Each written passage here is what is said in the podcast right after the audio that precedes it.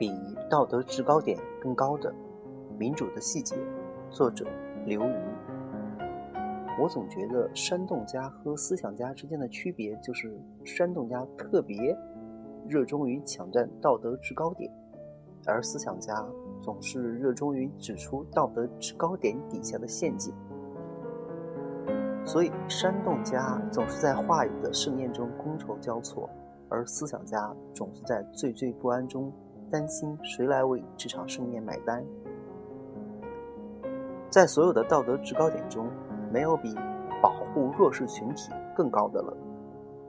但是，口号的简洁性不能掩盖现实的复杂性。最近，美国参众两院在2007年联邦最低工资法案的问题上的较量。就体现了这种复杂性。美国的联邦最低工资从1997年开始就一直没有变化，停留在5.5、5.15美元每小时的水平上。为了适应新的经济形势，民主党很早就提出将联邦工资提高到7.25美元的目标，共和党却迟迟不肯响应。但是，2006年的11月。民主党在中期选举中大获全胜，打破了这一僵局。民主党占多数席位的众议院，很快就于2007年1月通过了提高最低工资的法案。按理说，这事该完了，最低工资的提高，底层劳工的利益得到了保护，政治家还可能因此多赢得一些选票。岂不是皆大欢喜？可惜这事还没完。一月众议院刚通过该议案，二月参议院的许多共和党人就出来捣乱。他们表示，如果不增加小企业减税条款，他们就不批准该法案。最后，参议院通过了该法案，但是增加了十年内给小企业减税。八十三亿美元的条款，这样一来，众议院又不干了。我们提高最低工资是保护弱势群体，你们要给小小企业主减税是保护弱势群体，你这不是跟我对着干吗？不行，要减税可以，最多十三亿。两方面讨价还价两三个月，最后的结果是最低小时工资从五点一五。增加到七点二五美元，同时五年内给小企业减税四十八亿美元。各方预计它的最后批准指日可待。看到这里，大家可能对共和党的捣乱感到困惑和不耻。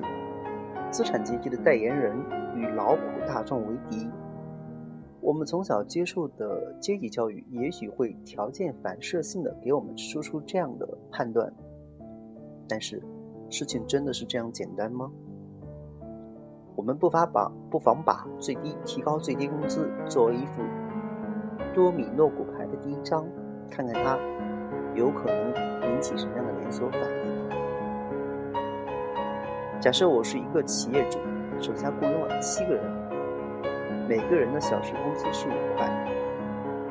如果政府强令我将工资涨到七块，我会怎么做呢？为了维持同样的生产成本，我可能很可能将七个员工裁成五个。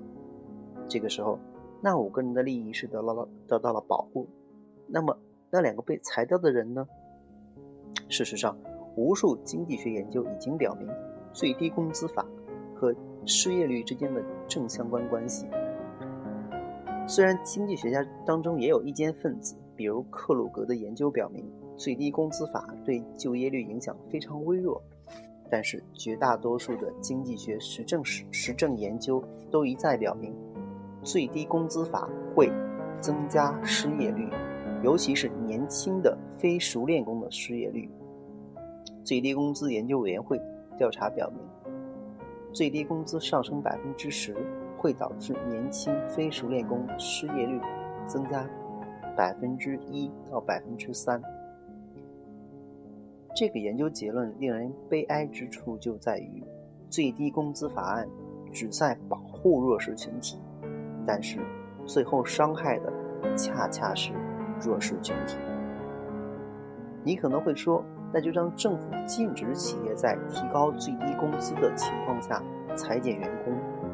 先不说这个禁令在雇佣自由的市场经济条件下是否可行，就先假设它可行，假设它是可行的，好吧？结果怎样呢？对于企业来说，如果政府规定我不能解雇员工，那我不雇佣新的员工总行吧？前面说过，最受最低工资法影响的，恰恰是年轻非熟练工人的就业机会。你可能又要说，那我强制你雇佣新工人，好吧，我只好雇佣新工人。结果又怎样呢？这个企业的生产成本在提高，它的竞争力在下降。美国的制造业在第三世界国家前面节节退败，与其劳动力成本偏高不能说没有关系。那我们就贸贸易保护主义吧。你又说了，好吧，贸易保护主义，咱竞争不过中国、印度，把它关在外面还不行吗？后果又是什么呢？提高的生产成本转移到价格当中，由谁来承担？消费者。那些抱怨美国的商品服务太贵的人，很可能同时是主张提高最低工资的人，却不愿意看到这两者之间的联系。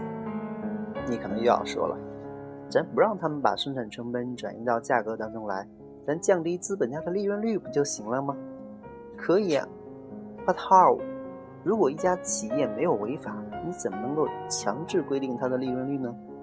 强制企业不许雇佣工人，强制他雇佣定量的新工人，贸易保护主义规定企业利润率，这一切加起来，那叫什么？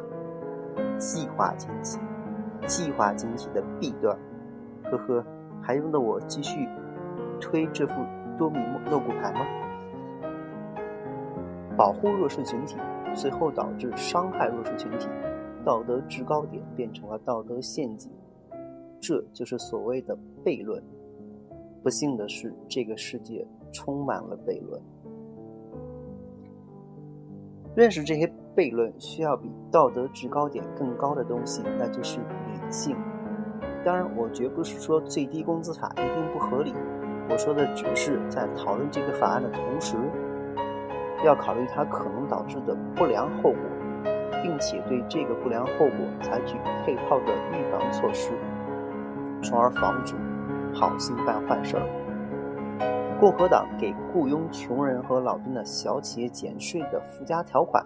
恰恰是基于这种意图，因为最低工资法案真正冲击的，其实并不是那些利润丰厚的跨国大公司，而恰恰是那些本来利润率就微薄的小餐馆、小百货店、小农场。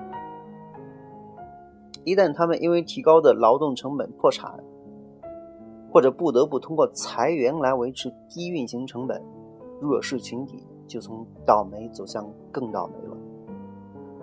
罗斯福政府一九三八年第一次在美国历史上提出最低工资法案的同时，也建立了一系列的增加就业的配套措施，比如著名的工人进步项目，通过大量的公共的工程增加就业的配套措施，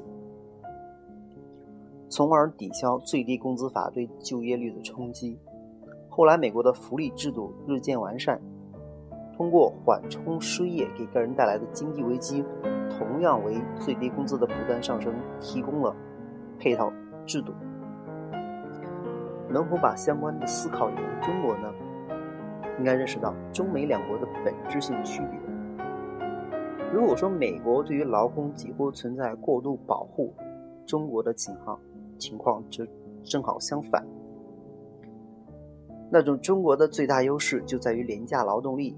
如果给工人确定最低工资就会吓跑投资人的认识，很大程度上是一种想当然。如果劳动力越廉价的一个国家，投资环境就越有优势。那世界上最有投资优势、投资优势的应该是非洲。事实上，相对于很多的发展中国家，除了廉价的劳动力，中国还有很多其他方面的优势，基础设施。政策优惠、熟练的劳动力、基本的信用机制等等。在这种情况下，稍稍抬高一点最低工资，投资人也未必会跑到印度去。而且，由于许多研究表明，穷人消费率比富人高，提高穷人的工资，能够有效的拉动有效需求。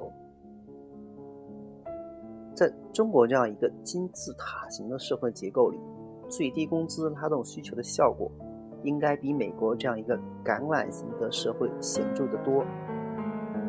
就是说，在中国，在今天的中国实行最低工资法。对就业率的负面影响更可能被其正面影响所抵消。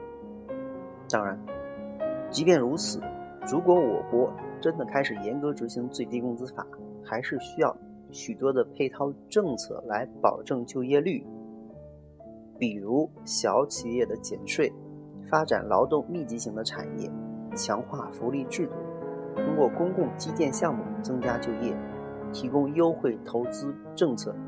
加强劳动力培训等等。总而言之，保护弱势群体绝不仅仅是占领道德地高制高点的问题，而是如何防止弱势群体成为道德家们、政治家们道德造型里的牺牲品。